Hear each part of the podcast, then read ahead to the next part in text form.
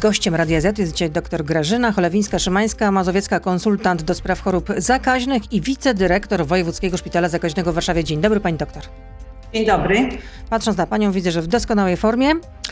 Y, ale chciałabym zapytać na początek, czy to jest koniec trzeciej fali? Bo premier mówił ostatnio, że trzecia fala pandemii została przełamana, więc y, czy tak jest? Faktycznie od tygodnia widzimy w szpitalach mniejszy napór pacjentów z ostrą y, infekcją koronawirusową. Mniej e, również podjeżdża karetek. Tak samo i zespoły transportu sanitarnego raportują, że mają mniej zgłoszeń i mniej wyjazdów. I w tej chwili widzimy, że mamy już łóżka wolne które, w szpitalach, które oczekują na pacjentów. Więc z takiej y, perspektywy można by powiedzieć, że tutaj tutaj coś drgnęło i być może się epidemia zmierza ku mm, obniżeniu. Natomiast jak popatrzymy na liczby bezwzględne nowych zakażeń, 8-9 tysięcy codziennie i 500-600 y, zgonów, to to nie jest optymistyczne i nie można mówić o końcu trzeciej fali. A jak wygląda sytuacja konkretnie w Pani szpitalu? W Mazowieckim Szpitalu Zakaźnym? Rzeczywiście łóżka respiratorowe są wykorzystane prawie w 100%, natomiast łóżka takie stacjonarne w oddziałach zakaźnych przeznaczone dla COVID-u już y, częściowo są niezajęte i jesteśmy przygotowani na przyjmowanie nowych pacjentów. Więc y, nadal czujność jest zachowana, musimy zachowywać czujność, nadal mamy wzmożoną obsadę dyżurową i lekarską i pielęgniarską, ale nie ma takiego naporu, jak jeszcze był pod koniec marca i na początku kwietnia. Czyli rozumiem, że jest pewien oddech. A kiedy tak. można przewidywać, że y, ta trzecia fala pandemii już po prostu pożegnamy ją? Tego nie wie nikt, kiedy to będzie, aczkolwiek e, cały czas ona się będzie tlić. Nigdy nie osiągniemy stanu, w którym będziemy mogli odtrąbić zwycięstwo i że trzecia fala już jest poza nami, bo e, to jest biologiczny czynnik, który jak sami widzimy, e, on ewoluuje są nowe formy, nowe mutacje, ludność y, się zacznie, mam nadzieję, przemieszczać przy odblokowaniu tych restrykcji. W związku z tym być może y, ta nasza czujność jest słuszna w tej chwili, że to jest takie, y, taka cisza przed większą burzą. No właśnie przed nami dłuższy weekend, trzy dni wolnego, więc majówka. To jak powinniśmy się zachowywać w tym czasie? E, ja muszę powiedzieć, że tutaj to odmrażanie mm, y, z, z, takich reżimów sanitarnych w tym momencie mm, epidemii y, powinno być bardzo, bardzo rozważne, ponieważ A nie no, jest? jak Wspomniałam, jest, wspomniałam, że, że rząd rzeczywiście mm, musiał coś zrobić, dlatego że desperacja społeczna osiągnęła punkt krytyczny. Już dalej się tak nie dało żyć. Wiadomo, że mm, i Polak, jak to ja się śmieję, ma y, od lat już wrodzony gen konspiracji i w związku z tym wszystko zeszło do podziemia i usługi, i życie klubowe, i dyskoteki, i hotelarze całkiem dobrze sobie radzą. Jest ta szara strefa, więc coś z tym trzeba było zrobić i nie udawać, że się tego nie widzi. Również trzeba było odblokować rodziców, którzy siedzą z małymi dziećmi, trzeba ich wpuścić do pracy, a jednocześnie zredukować wypłacanie świadczenia z tytułu opieki nad dzieckiem. Więc to wszystko ma aspekt nie tyle epidemiologiczny, ile taki społeczno-ekonomiczny. I to postanowiono, że w tym momencie nastąpi. Mądrze chyba rząd zrobił, że mm, oparł te, to odmrażanie o dwie cechy. Po pierwsze, takie, taką, że jest ogólnopolskie odmrażanie, nie ma regionalizacji. I po drugie, że jest etapowo w tych sekwencjach dwutygodniowych, co jak się okaże, że coś y, prawda, nie, nie, nie działa tak, jak zakładano, można będzie te, to dalsze odmrażanie zatrzymać. A więc ten, w tej chwili rząd wybrał najmniej traumatyczną społecznie opcję odmrażania. I a wracając do majówki, a wracając do majówki. Wszystko jest teraz po naszej stronie, bo e, bardzo się obawiamy tego, że ludzie oszaleją ze szczęścia i zaczną się zachowywać zupełnie nieracjonalnie. Jeżeli już w ogóle była mowa w mediach o w przyszłości zdejmowaniu maseczek na, na powietrzu, to ludzie to już przyjęli do świadomości i już niewątpliwie te maseczki częściowo będą zdejmować. Oczywiście. No ale pod gołym niebem trudno się za, zakazić koronawirusem. To jest też względne. Dlatego, że pod gołym niebem w parku, jeżeli idzie jedna osoba z psem na spacer, to ona już dziś nie musi mieć maseczki, bo rzeczywiście te aerozole mm, wdychane, które gdzieś w powietrzu, w naszej przestrzeni są, to w takiej otwartej przestrzeni one są tak rozrzedzone, że właściwie ta maseczka nie, nie ma znaczenia tutaj na świeżym powietrzu. Natomiast jeśli w tym samym parku, na te, przy tej samej alejce, na ławce, siedzi grupa siedmiu nastolatków i oni na siebie skaczą, głośno mówią, śpiewają mm, i, i, i, są w bliskim kontakcie, to przepraszam, ale oni nadal mają duże zagrożenie zakażania się od siebie. Ja tu podam przykład z ubiegłego roku ze Stanów Zjednoczonych, gdzie jeden uczestnik chóru zakaził 30, 53 osoby, mimo że chór śpiewał na świeżym powietrzu. Więc te, mm, musimy pamiętać o tym, że mm, zakażamy się przez inhalację aerozoli, które nas otaczają. Jeśli w bliskim otoczeniu ktoś wydala te aerozole z wirusem, to ja mam szansę te aerozole wchłonąć. E, powrócę do swojego pytania, tylko poproszę o krótką odpowiedź. To w takim razie, co by Pani zalecała podczas majówki? E, oczywiście, ze względów zdrowotnych zawsze lepiej być na świeżym powietrzu niż w zamkniętym pokoju niewietrzonym. Lepiej być w ruchu, czyli na rowerze, prawda, gdzieś w marszu, biegu, niż stacjonarnie siedzieć na balkonie osłoniętym z trzech ścian i grillować tłustą kiełbasę.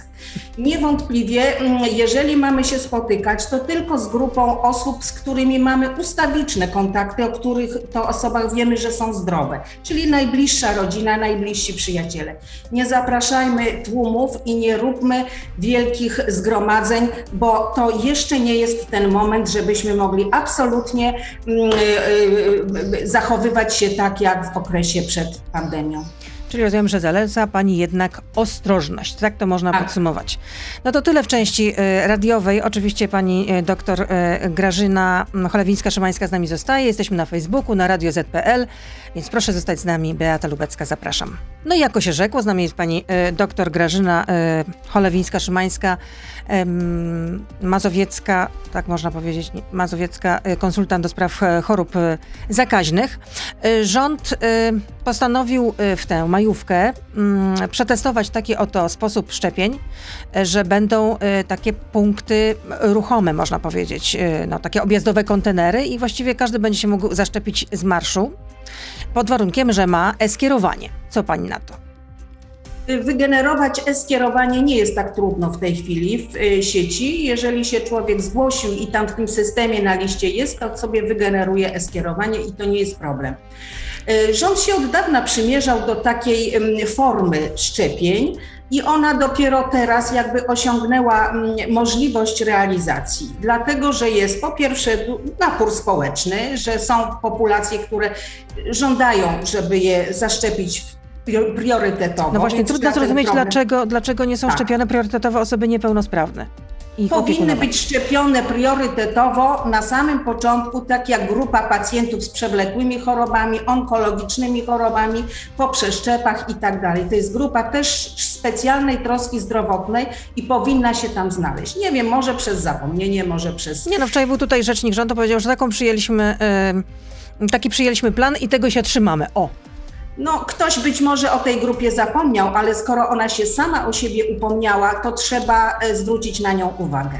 No i teraz organizuje się te punkty takie terenowe, mm, które będą się zajmowały szczepieniami. Szczepić można tak naprawdę wszędzie, proszę Państwa, jeżeli są odpowiednie warunki takie infrastrukturalne i lokalowe, jeśli jest odpowiednie zaplecze no, higieniczno-sanitarne powiem.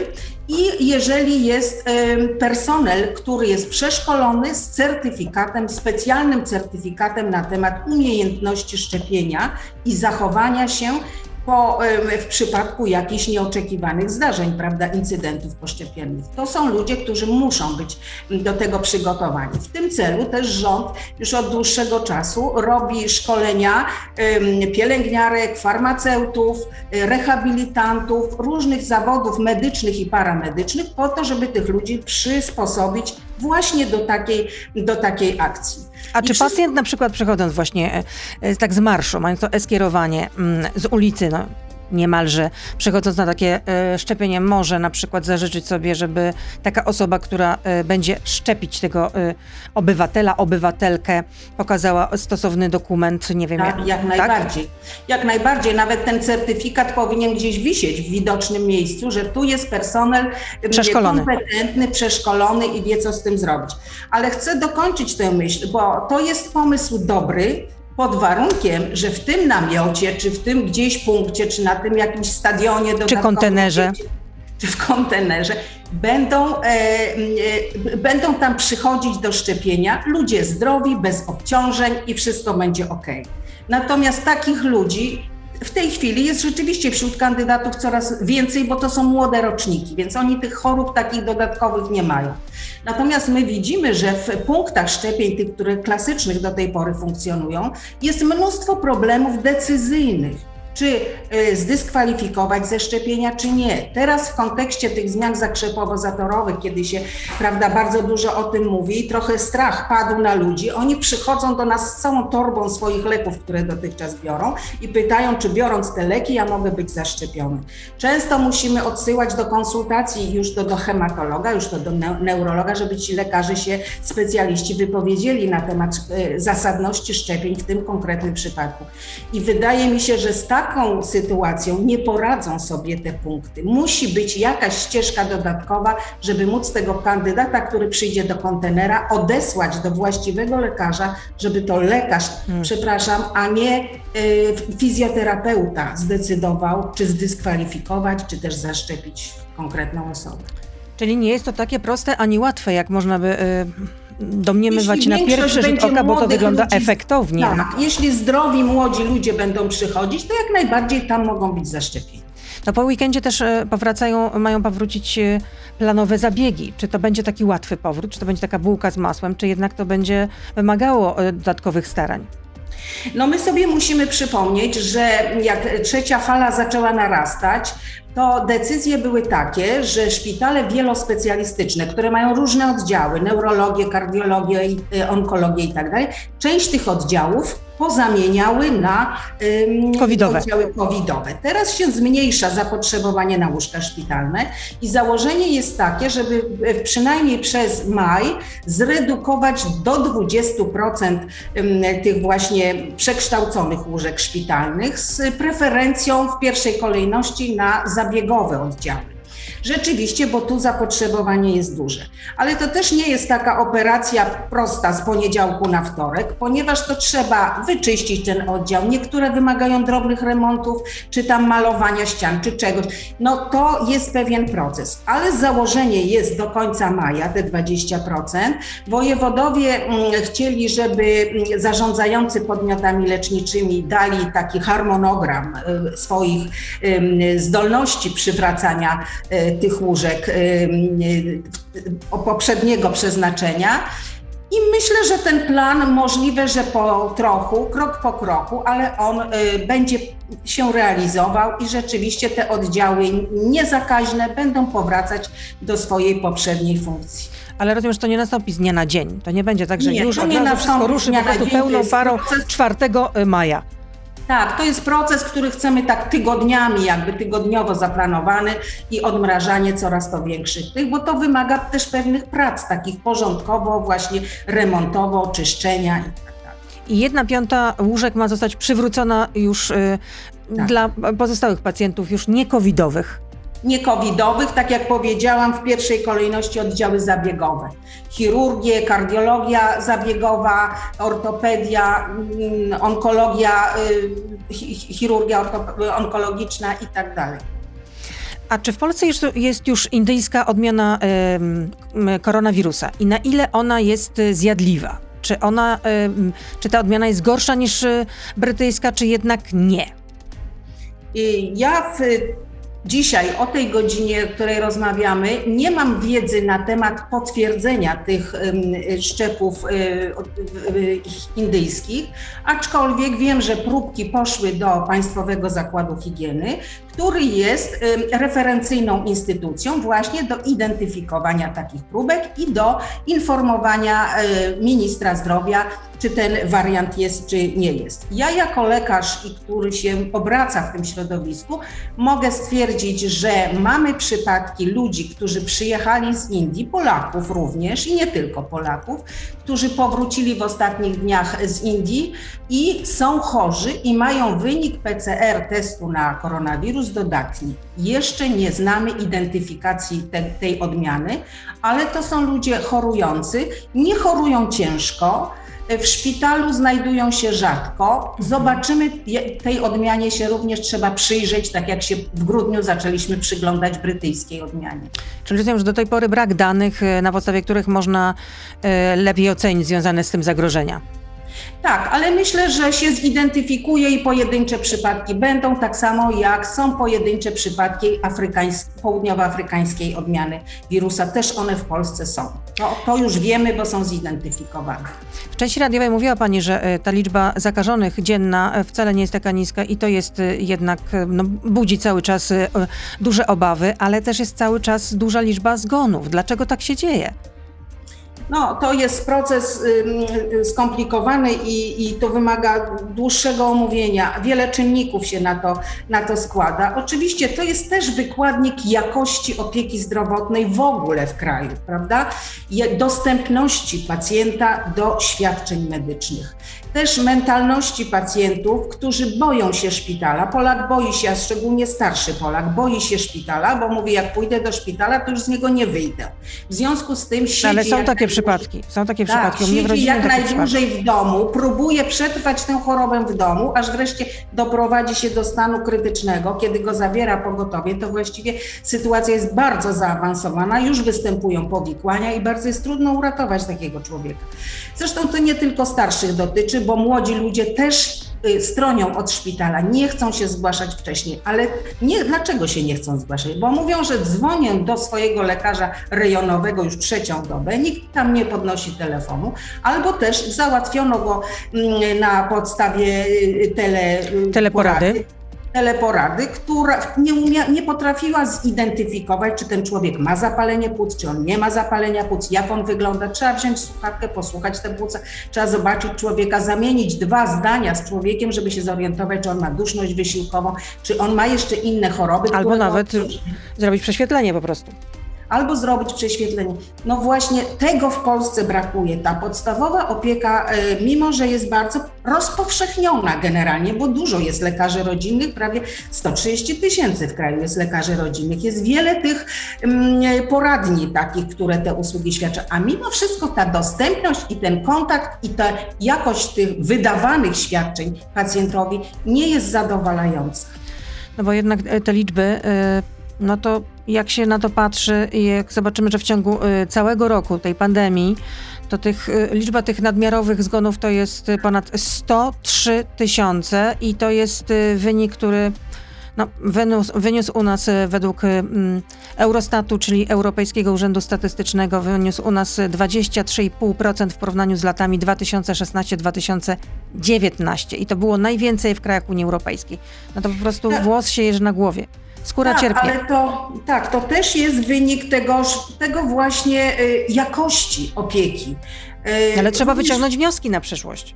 Tak, również w Polsce przecież umieralność, wiek umierania ludzi jest dużo krótszy niż w innych krajach y, europejskich, co świadczy właśnie z, mm, po pierwsze, z niezwracania uwagi, niedbałości o styl życia. Wielu ludzi jest w Polsce otyłych, z cukrzycą i tak dalej, co jest wynikiem jakby stylu życia.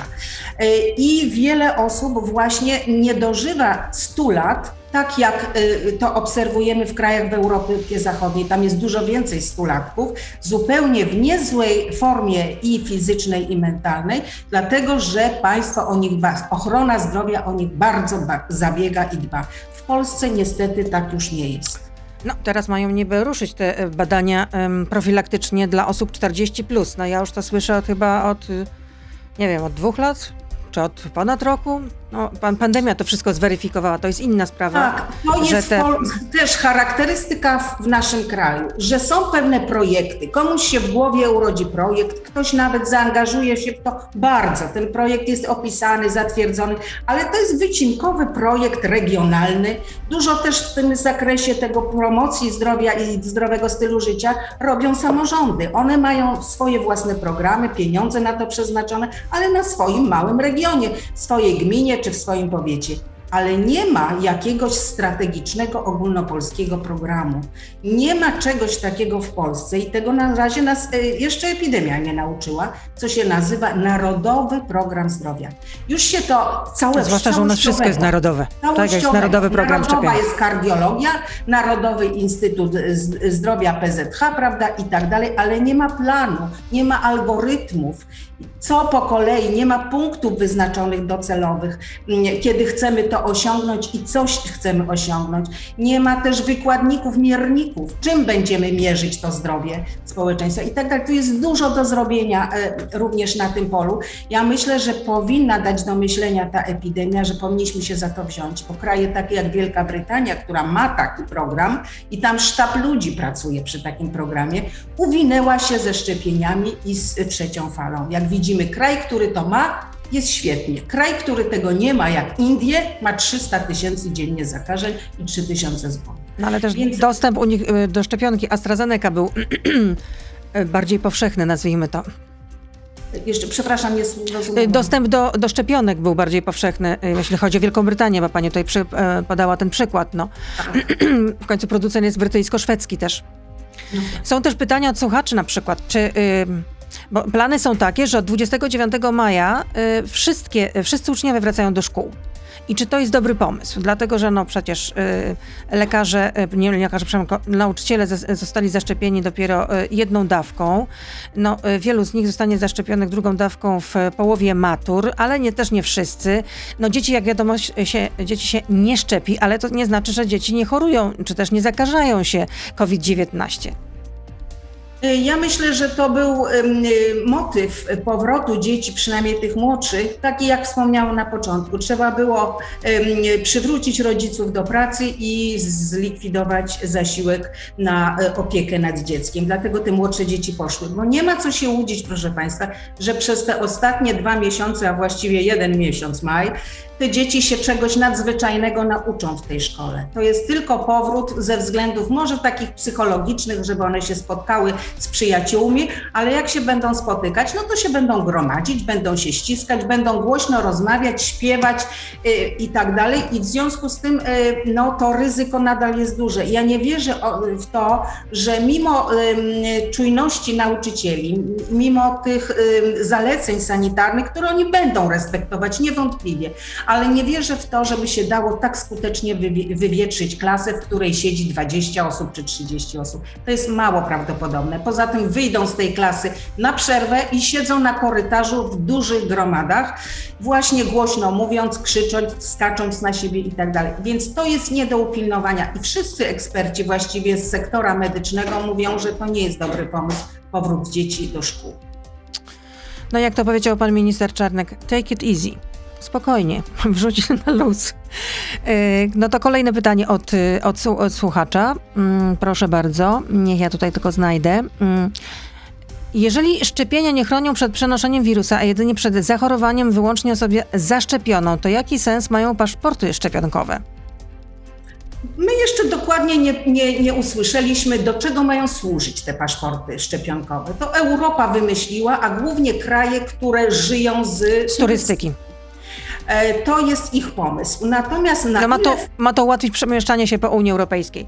Tak, na ile to jest potrzebne Polsce, to trudno mi jest powiedzieć, bo ja nie znam tego planu. Powinien być ułożony katalog y, tych y, benefitów, y, które za tym się kryją, a na razie takiego nie znamy. Więc po co ten, ten paszport ma być, skoro każda zaszczepiona osoba i tak ma dokument, dowód szczepienia, prawda? Albo w tym swoim koncie elektronicznym pacjenta, albo dostają formę papierową z kodem QR i proszę bardzo, można sobie to sprawdzić. Tylko, że w tym, w tym certyfikacie, bo on ma się nazywać bardziej certyfikatem niż, y, niż paszportem covidowym, no to ma, ma, być również informacja, jedno, jeżeli osoba nie była szczepiona, to czy na przykład y, niedawno przeprowadziła y, test na obecność koronawirusa i że ten wynik tego testu jest negatywny, albo że wyleczyła się z infekcji. Y, dostępność testów powinna być tak powszechna, tak jak jest już właściwie w tej chwili, że można sobie pójść z ulicy i wykonać sobie test i następnego dnia mieć wynik. Więc ale to, zapłacić. Żeby, ale zapłacić, ale żeby wpisywać sobie w paszport, a to wiele krajów tak ma. Mm-hmm. Kanada, prawda, w Stanach Zjednoczonych tak jest. W wielu krajach y, tak jest, że jak chcesz sobie zrobić, to sobie zrobisz, tylko zapłać. Ale to jest pewne narzędzie też dyscyplinowania ludzi Rzeczywiście, być może ktoś pomyśli sobie, to nie będę grillował na tym małym balkoniku swoim półtora metrowym, bo jak będę chciał gdzieś pojechać, to będą ode mnie żądali wyniku, a jak żeby zrobić wynik, będę musiał zapłacić. Więc to jest też takie narzędzie lekko dyscyplinujące. Ale powinna być taka dostępność i człowiek powinien mieć możliwość, jak sobie zrobi test, to będzie ten wynik miał. To do czego mu ten dodatkowy certyfikat? Po to, żeby mu tam to wpisać. No, można to wpisać do indywidualnego konta pacjenta, bo to też taka jest idea, prawda, żeby cały życiorys nasz zdrowotny, wszystkie wyniki badań i wszystkie leki, które bierzemy, były na tym koncie. Ale teraz jest pytanie, kto ma dostęp do tego konta, indywidualnego konta pacjenta, bo nie chciałabym, żeby miał dostęp na przykład z, na granicy funkcjonariusz, prawda? No to myślę, że właśnie taka jest idea też wprowadzenia tych paszportów covidowych, chociaż przepraszam, certyfikatów. Łukasz pyta, jak przewiduje Pani w tym roku zachorowalność na boreliozę, na którą zapada coraz więcej osób? E, no właśnie, to jest ciekawe, e, ciekawe zjawisko, ponieważ boreliozy było w ubiegłych latach bardzo, bardzo dużo. Kiedy wybuchła epidemia, to w sezonie takim wczesno-jesiennym w ubiegłym roku, bo zwykle ta borelioza jest po wakacjach, wrzesień, październik, listopad, ludzie przyjeżdżają z tych, prawda, po tym grzybobraniu gdzieś tam po wakacjach i te kleszcze, prawda, mają, e, wywiad kleszczowy mają. W, ty, w ubiegłym roku się to skończyło, w ogóle nie było boreliozy. A teraz widzę, że na nowo ten temat zaczyna odżywać. E, otwierają się, tak jak słyszymy, właśnie część część tych gabinetów y, już nie tylko covidowych, ale takich ogólnomedycznych. I y, temat boreliozowy. Widzę wśród pacjentów i słyszę i czytam w internecie, że zaczyna w tej chwili się odżywać, zaczyna się pokazywać. No zobaczymy, ponieważ ludzie nie chodzili do tych masowo, do tych lasów, prawda, nie wyjeżdżali gdzieś tam na te Mazury, to być może to, narażenie na ukąszenie kleszcza było na pewno mniejsze. Teraz, jak się to wszystko odblokuje i ludzie ruszą masowo, być może się wysypie nowe, no, nowe przypadki boreliozy. Michał pyta, czy uważa Pani, że znaczący spadek liczby zachorowań na grypę o około 50% w ostatnim czasie jest spowodowany, tak to jest sformułowane, modą na koronawirusa? Czy jednak Nie. faktycznie grypa aż tak się wycofała? Nie, grypa się nie wycofała i rzeczywiście grypa cały czas ona jest obecna i, i, i w tym sezonie jesienno, y, jesienno-zimowym ona jest i w tym roku też była. Natomiast maseczka chroni, to jest ta sama ochrona przed wirusem grypy, jak i przed wirusem yy, koronawirusem. Mhm. Tak, przed wirusem. W związku z tym ta ochrona już była zachowana. A poza tym w biologii tak jest, że jeżeli mamy do czynienia z koinfekcją dwóch, trzech patogenów, to zawsze jeden jest dominujący. Tak już jest po prostu. Jeżeli mamy HCV z czymś tam, to zawsze jeden, jedna ta choroba jest dominująca i jeden wirus jest bardziej aktywny i intensywniej replikuje. Być może tutaj e, siła, potencjał replikacyjny wirusa SARS był większy niż wirusa grypy i to zostało przytłoczone. Ale to nie możemy powiedzieć, że grypy nie było, bo ona była, tylko rzeczywiście w mniejszej ilości. Grzegorz pyta. Minister Czarnek zalecił, by egzaminy na uczelniach odbywały się stacjonarnie, mimo że prawdopodobnie większość studentów nie będzie nawet po pierwszej dawce szczepionki. No jak to może wpłynąć na ewentualnie czwartą falę pandemii? No, myślę, że sami studenci tylko to nie wywołają czwartej fali w Polsce. Natomiast no, od tego są władze uczelni, żeby zasięgnęły opinii ekspertów, specjalistów, Głównego Inspektoratu Sanitarnego i zdecydowały o tym. Myślę, że to się tak odbywało w tej drodze. Skoro zdecydowali o egzaminach stacjonarnych, to znaczy, że zyskali gwarancję, że dużego zagrożenia nie ma. Jeżeli będzie siedział jeden student, prawda, w odległości y, innej, jeżeli pisemny egzamin, w dużej odległości od drugiego, no to jest tak jak z tymi dziećmi w szkole, prawda.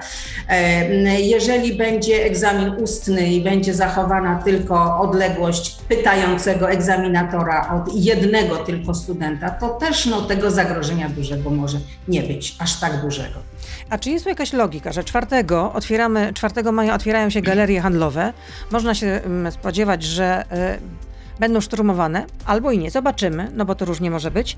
Natomiast y, w miejscach takich jak teatry, kina, gdzie jednak zachowywany jest ten reżim sanitarny, połowa y, widowni jest tylko obecna, y, są jednak zachowane te odległości, ludzie mają być w maseczkach. I y, takie instytucje będą otwarte dopiero od 20, od 29 maja. Zresztą burzą tak, się. No to, są, to jest jedno z wielu pytań, które budzi kontrowersje, no, niezrozumienie społeczne. Nie ma na ten temat wytłumaczenia. Tak wygląda harmonogram odmrażania mm, pandemii w naszym kraju i koniec kropka. I nie ma Tylko, że dyrektorzy y, teatrów też y, no, załamują tak. ręce i tak mają, w, tak. że tak powiem, dostali w plecy, tak można powiedzieć. Y, no ta branża też mocno uczerpała, jeśli to w ogóle można nazwać branżą i dopiero tak. mogą y, zacząć działać od 29 maja. To jest, no właśnie mówię, że to jest dziwne, bo y, trzyma się y, zamknięte teatry i kina, ale uruchamia się komunie i wesela, prawda? Najpierw na 25 y, osób, potem na 50 osób. Zupełnie inne zachowanie jest, jest y, widza w teatrze, który siedzi stacjonarnie i z, z daleka ogląda, a zupełnie inne stacjon- y, zachowanie jest uczestnika wesela, szczególnie po godzinie 24. No, y, niestety budzi to nasze wątpliwości, no ale rząd tak zaplanował, tak ogłosił. A no, ale to czy to prawo... jest na bakier y, jednak zasadami y, zarządzania epidemią, czy to po prostu jest taka decyzja jednak pod publikę? No, wydaje mi się, że ma pani redaktor rację. Że pod publikę. To jeszcze na koniec zapytam, czy... Mniejsza siła jakby rażenia takiego lobby teatralno-kulturalnego, mm-hmm. prawda? Dużo mniejsza. Nawet y, mimo, że jest duża, duże lobby i siła przekonywania ze strony siłowni, właścicieli siłowni, to jednak oni posłuchu nie mają. Natomiast tutaj te wesela, uroczystości kościelne i tak dalej, to bardziej przemawia do decyzji rządzących. A z drugiej strony, jak ktoś już przekładał, y, nie wiem, dwa razy, no to wesele, no to może być y, trochę sfrustrowany. Ale Więc... wolałabym przełożyć wesele trzeci raz, niż umrzeć na COVID. A czwarta fala nam grozi? Tak, na jesieni. Tylko już nie będzie miała takiego, prawdopodobnie takiej skali i nie będzie osiągała tak wysokich rekordów dziennych zakażeń, ale niewątpliwie to jest. Dzięki temu, że się zaszczepimy, przynajmniej, że. Tak, dzięki temu, że się zaszczepimy, dzięki temu, że mamy jeszcze tą odporność nabytą, y, znaczy naturalną po przechorowaniu. Przecież wiemy o trzech milionach prawie Polaków, którzy przechorowali, a druga, drugie tyle nie wie o tym, że przechorowało. Więc jest spora populacja, która tę odporność naturalną albo poszczepienną ma. Mm, na ile ta odporność będzie nas chroniła, na jak długo, to tego jeszcze nie wiemy. W związku z tym spodziewamy się, y, no właśnie w listopadzie, może grudniu przyszło, tego roku kolejnej y, wzrostu takiej, takiej fali. Oby nie. Oby nie. Bardzo dziękuję nie. za tę rozmowę. Ja wiem, że pani doktor y, nie będzie miała majówki żadnej w pracy, no więc życzę, żeby te dyżury były w miarę spokojne, jeśli się da oczywiście. Ja myślę, że my już jesteśmy tak zahartowani, Fakt, że jesteśmy wyczerpani ponad ludzką miarę, ale mm, już jesteśmy sprawni, operatywni na tyle, że chyba podołamy tym wyzwaniom.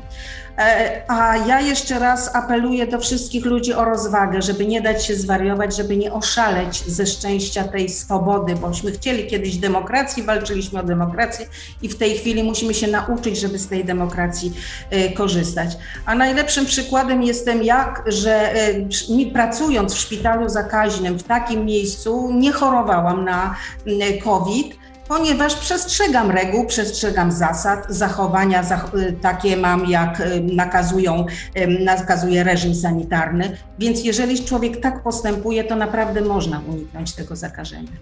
Bardzo dziękuję za to spotkanie. Dr Grażyna Cholewińska-Szymańska-Mazowiecka, konsultant do spraw chorób zakaźnych i wicedyrektor, mogę powiedzieć wicedyrektorka? Wojewódzkiego Szpitala Zakaźnego w Warszawie była z nami. Bardzo Dyrektor dziękuję. do spraw medycznych. Do spraw medycznych.